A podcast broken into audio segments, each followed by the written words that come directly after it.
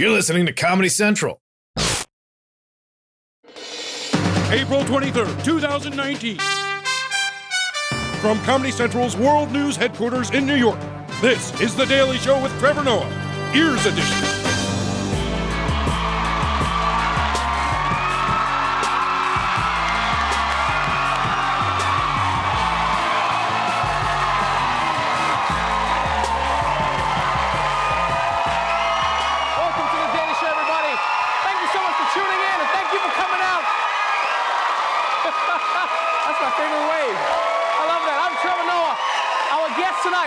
Guest tonight. Let's do this. Our guest tonight. Wow. Okay. Okay. Our guests tonight are the authors of a fascinating new book on Congress in the age of Trump. Politicos Jake Sherman and Anna Palmer are joining us, everybody.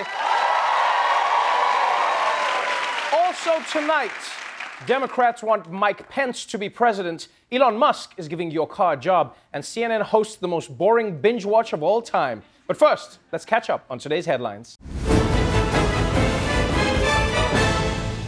Let's start with some technology news. If you're a Samsung owner who survived your exploding phone, good news. The new phones break in a less explodey kind of way. Samsung is postponing the release of its highly anticipated Galaxy Fold smartphone. That's after reviewers reported problems with those screens that fold like a sandwich. Test users reporting all sorts of problems debris getting underneath the screen, malfunctioning displays, even total failure of the device after just a couple days of basic usage. Yes, it turns out it isn't a good idea to take a screen and fold it in half. I'll be honest though, I'll be honest. I'm bummed about this because I don't need a folding phone for anything. But I, I liked this idea, you know? I liked how it made me feel like we were in the future, you know? Like, when was the last time you had a phone that did that? Because new phones are just like, your old phone has two cameras, but this one has three cameras. Ooh. It makes the background blurry. My grandmother makes the background blurry every time she takes a picture. All right, that's not a feature. But a folding screen, that was futuristic. I just wanted to get this phone so that I could show it off to my uncles in Africa, blow their minds. Just be like, what if my phone could fold? And be like, oh, Trevor, what is this magic? And I'd be, yes, it's magic. Oh, you're a witch. Ban him! Ban him! Be like, it's not magic. Look, look, it breaks if I fold it. It breaks if I fold it. Oh, it's only a Samsung. Thank God. Okay, okay. I actually have a conspiracy theory about this. Do you guys want to hear it? All right, this is crazy. Sometimes I think Apple secretly owns Samsung, and then they have them screw up all the time just to make the iPhone seem better. Yeah. Because every single time I get frustrated with my iPhone battery or something slowing down, then there's a story in the news like, Samsung phones have Ebola now. I'm like, I guess I'll keep you, iPhone. Still in the world of technology, Tesla has announced that if you can't afford to buy one of their super cool cars, that won't be a problem for too long. Tesla CEO Elon Musk is promising self-driving taxis will hit the streets by next year. Musk says Tesla owners will be able to use a smartphone app to put their vehicles into commercial service when they're not using them. Under the program, Tesla would collect 25 to 30% of the fare charged to riders. Okay. I don't know how popular this idea is going to be. Because if you can afford a Tesla, you probably aren't super excited about letting some random dude eat a tuna sandwich in it for $11. and there's other risks as well. I mean, if your car gets a job as a taxi, then at some point your car's to start acting like a taxi, right? You're to get in one morning and it'll be like, I'll tell you who really killed JFK Russians from outer space. Because, like, just think about all the risks. You don't know what your car's doing, it's gone, right? You park your car at the office, and then when you come back after a long day, you open the door, all of a sudden it's full of blood. And you're like, what happened? And the car's like, I don't know. I ain't no snitch. and finally, Netflix. It's the second most popular form of entertainment in the world. And now it might be taking down the first. A new study suggests that some people may prefer the Netflix part of Netflix and chill. Researchers say streaming entertainment has become so popular that one in four viewers has turned down intimacy in favor of just watching something on TV. And because of the binge TV model and a lack of commercial breaks, some think that this could be contributing to the all time low birth rate that we have been seeing in the US. Let's be real, this is one of those studies that sounds like BS. TV doesn't stop you from having sex. You can just have sex while you're watching the show. Yeah, like if you're watching The Daily Show at home right now and you want to have sex, you can have sex. I'll wait. yeah. No, no, don't, don't leave the room. Don't leave the room. Just stay there. Uh huh. Oh. Oh. Oh, so that's how it's done. Okay. Oh, you're done? Okay. All right, let's move on. Now that we all got what we wanted, let's move on to our main story. There's only 559 days left until the presidential election, which is barely enough time for Ben Carson to sing an entire song. It also means it's time to check in on the Democratic primary race in our ongoing segment, World War D.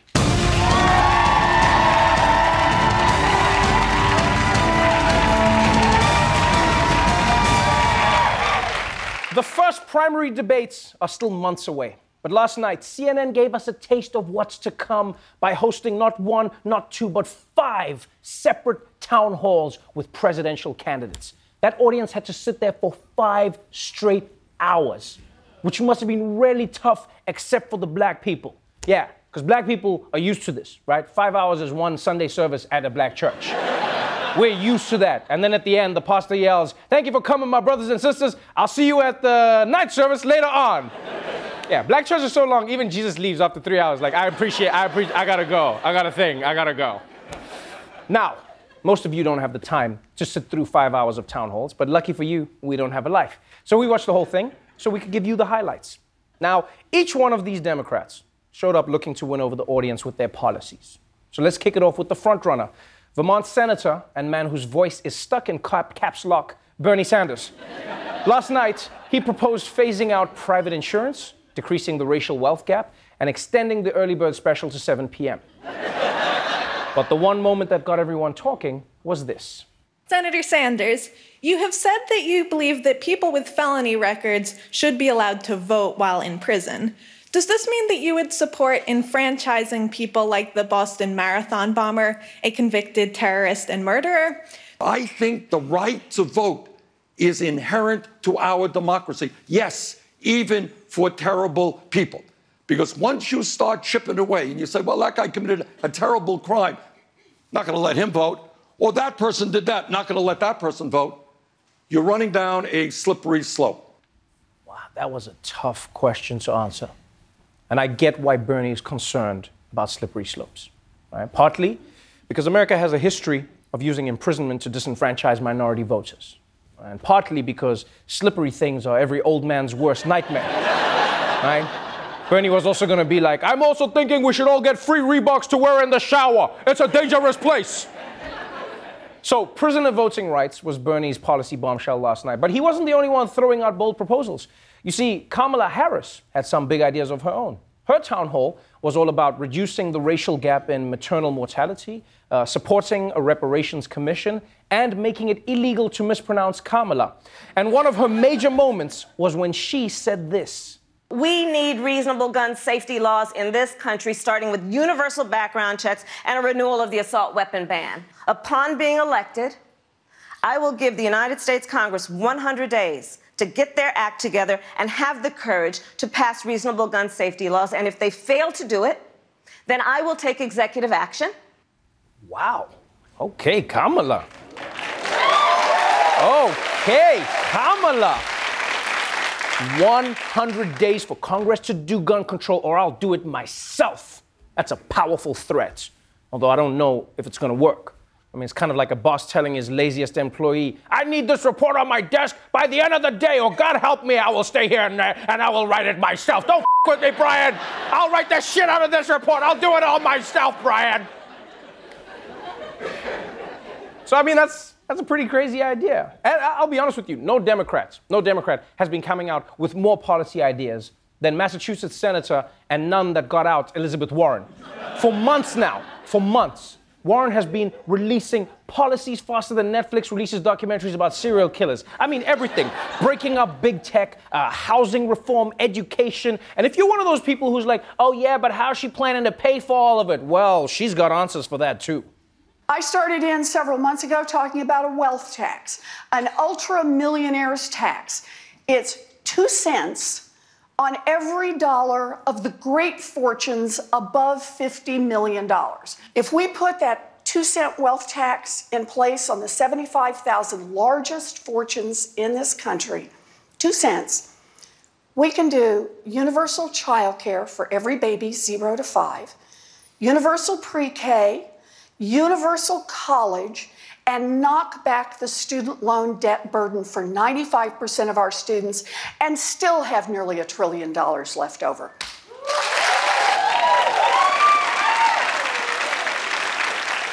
Oh, That's a lot of great proposals from one tax.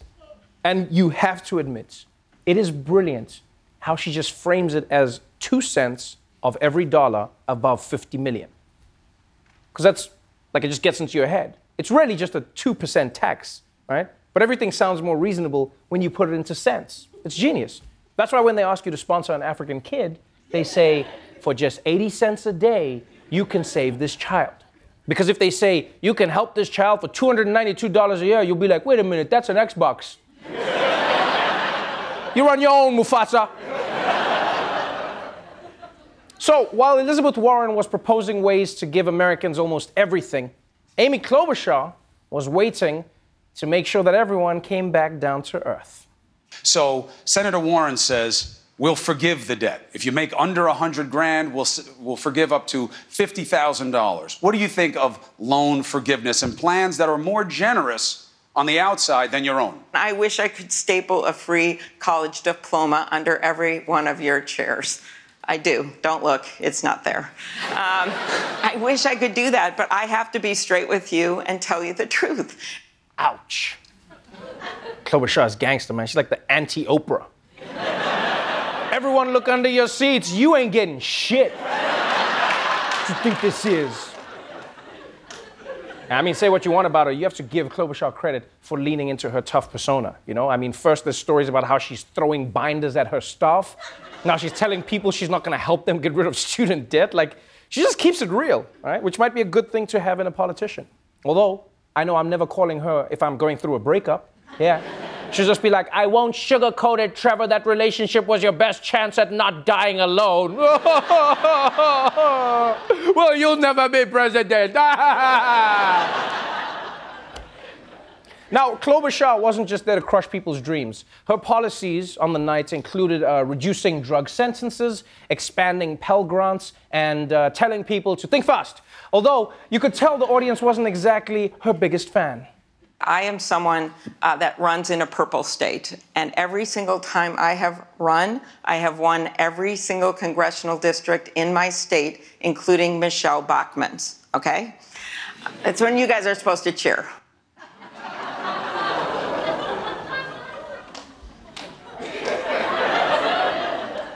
That was rough.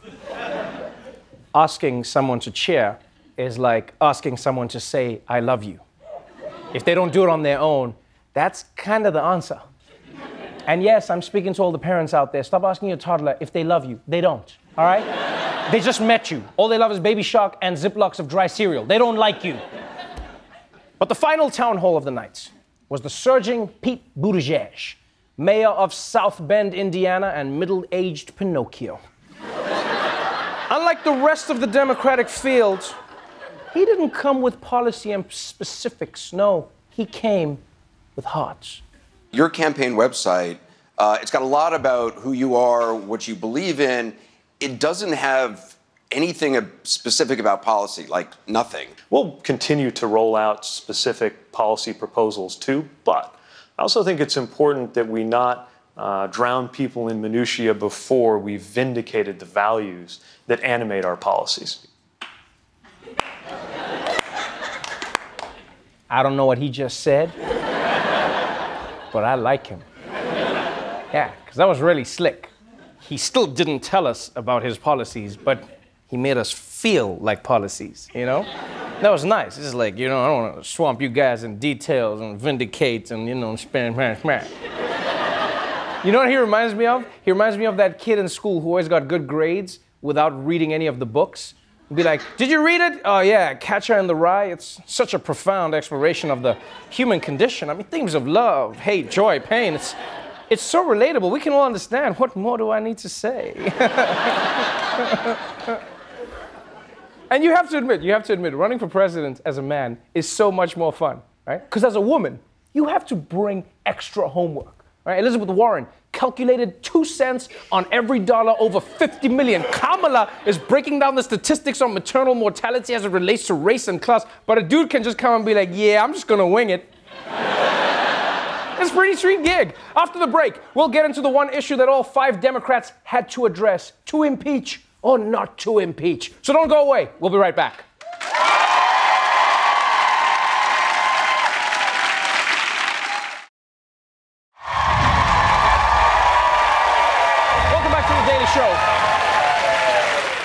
In the wake of the Mueller report, Democrats have been grappling with two questions. One, do they have to read it or can they just wait for the movie? And two, should they impeach President Trump?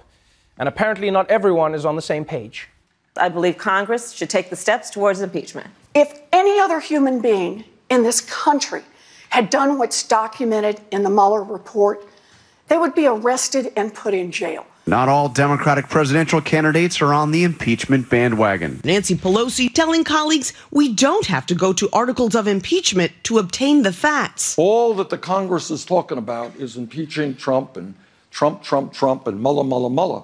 What I worry about is that works to Trump's advantage. If the House brings the impeachment proceedings before us, we will deal with them. But there is a third way to hold this president accountable. We're gonna take him in the parking lot and beat his ass. no, I'm joking. I'm joking. I'm joking. I'm joking. But it would have been funny if she said that. If she was like, Mr. President, come out here. You ever been binder slapped? Come here, come here, come here. So clearly, impeachment is not as clear cut as it seems. And for more on this and whether or not Trump should be thrown out of office, we turn to a man who regularly gets thrown out of his dentist's office, Michael Kosta, everybody. Oh, I'm sorry, Trevor. My uh, my dentist can just stick his hands in my mouth, but I can't stick my hands in his mouth. Hypocrite much? Uh, Michael, it seems like Kamala Harris and Elizabeth Warren are the only major candidates who want impeachment proceedings to start. Why? Well, well, of course, these women want to impeach Trump because if Trump gets impeached, then they'll be running against Mike Pence. And then they'll definitely win because he can't debate them unless Mother is also on stage. Okay, that's a good theory, but I, I, don't know if it's true because Michael, it also seems like Pelosi yeah. is not yet on board. You know, so people are torn. What do you make of her strategy to pursue more investigations before impeachment? I, I think it's the right move. I know a lot of the younger Democrats want to impeach right away, but impeachment is a special thing that should be saved for the president who truly deserves it. Okay, you don't want to look back and regret who you impeached and. In the meantime, there's a lot of other ways Democrats can satisfy these urges they're feeling.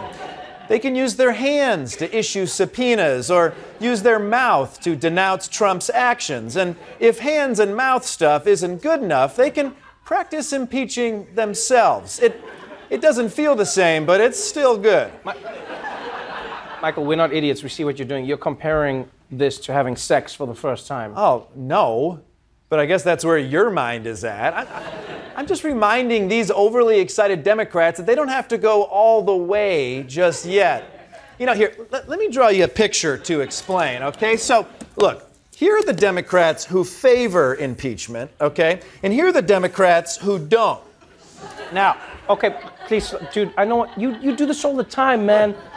You're just drawing a butt. What is wrong with you, Trevor? This is a peach for impeachment okay? But if you're not ready for impeachment, there's another option that's only two inches away, and a lot of people believe it doesn't technically count. Okay, okay, you know what? I'm, I'm, I'm stopping this. Wait, I'm... I have not even drawn the dick yet. Michael Kosta, everyone. We'll be right I... back. You, you do this every...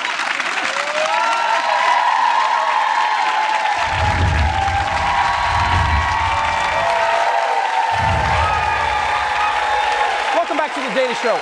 My guest tonight are senior writers for Politico, co authors of Politico Playbook, and the new national bestseller, The Hill to Die On The Battle for Congress and the Future of Trump's America. Please welcome Jake Sherman and Anna Palmer.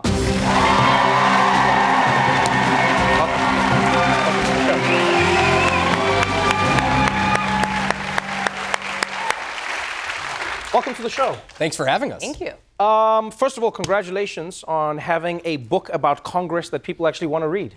Yeah, we were told for many years that if we wrote a book about Congress, no one would read it. So we decided to test that proposition. Right. Why, though?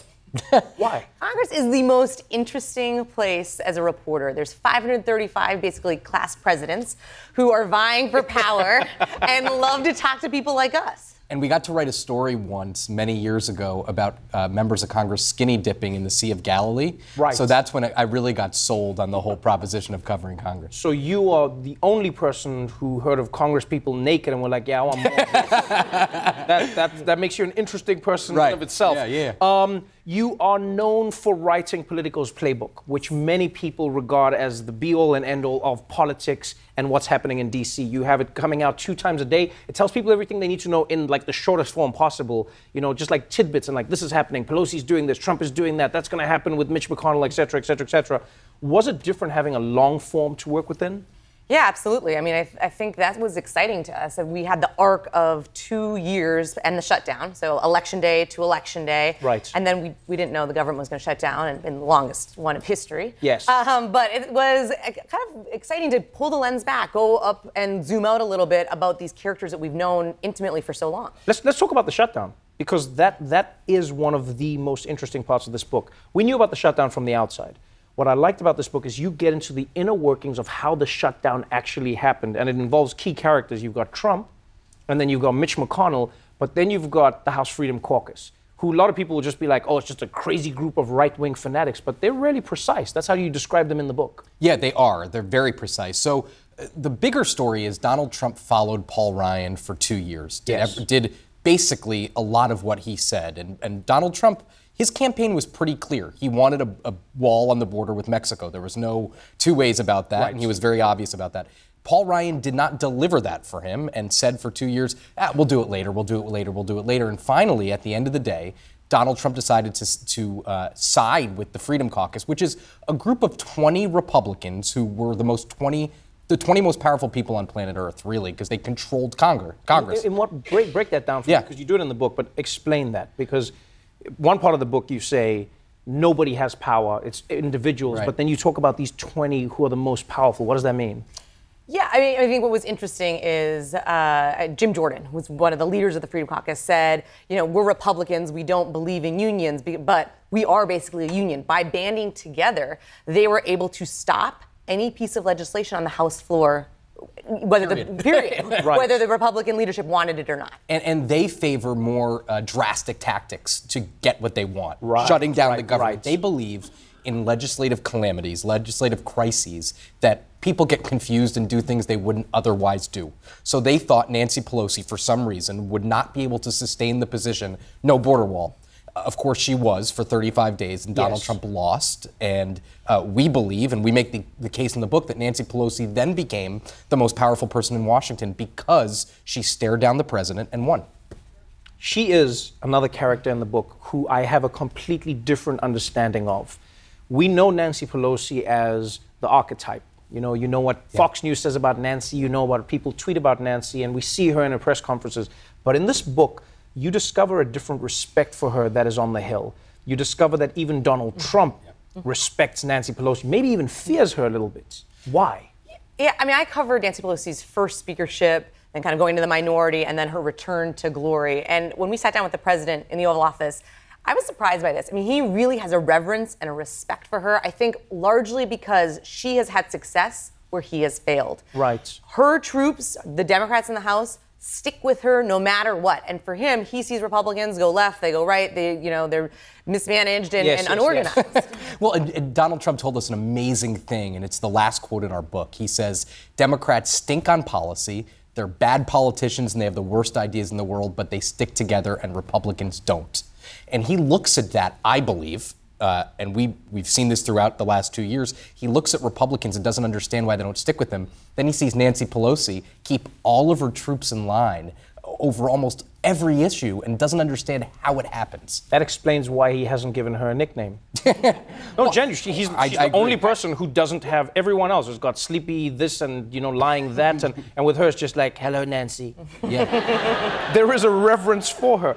When you go through the book, you, you, you start to understand that unfortunately, Congress is not just an institution that is trying to create laws, but you've described it as a building full of people who really revel in power. Yes. It's a lot of people who are there for too long because they love the idea of having power. In fact, the way you described it in the book felt for me like you were talking about like 530 Sméagols, essentially.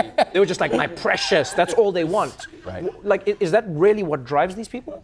I think you have to realize it takes a certain amount of narcissism to run for office, to think that you, before anybody else, should represent the country Uh-huh. in this position.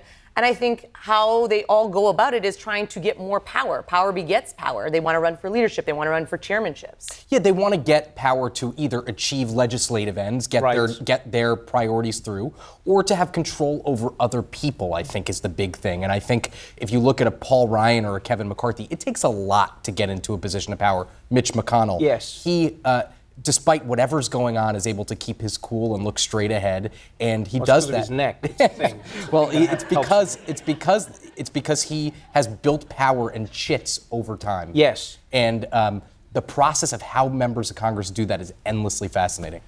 The book details a story, a story that is being told right now, and we are living in it. From what you have in this book, what do you think we should be looking out for as we move into uh, the primaries and then into the presidential um, election again? Well, there's definitely impeachment, and, and Anna and I are like in the middle of thinking about this for in a news sense, right? Because Nancy Pelosi seems at this moment to be trying to create um, action so she doesn't have to impeach him immediately. There's a lot of people who want to impeach the president now, now, now. Nancy Pelosi says, let's hold on, let's do investigations and see where they lead us.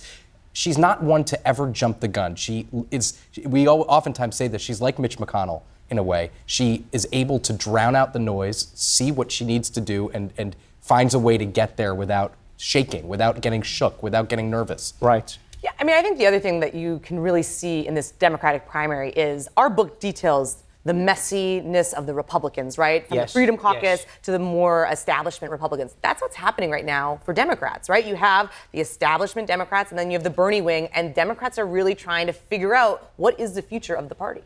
It's an exciting journey that you've painted, and honestly, for me, it's like you've turned Congress into almost like a Game of Thrones book. So, congratulations on that. Wonderful having you both on Thank the you. show. Thank, you so much for being here. The Hill to Die On is available now, and you can subscribe to Politico's playbook. Go to politico.com. Jake Sherman, Anna Palmer, everybody. Thank you both.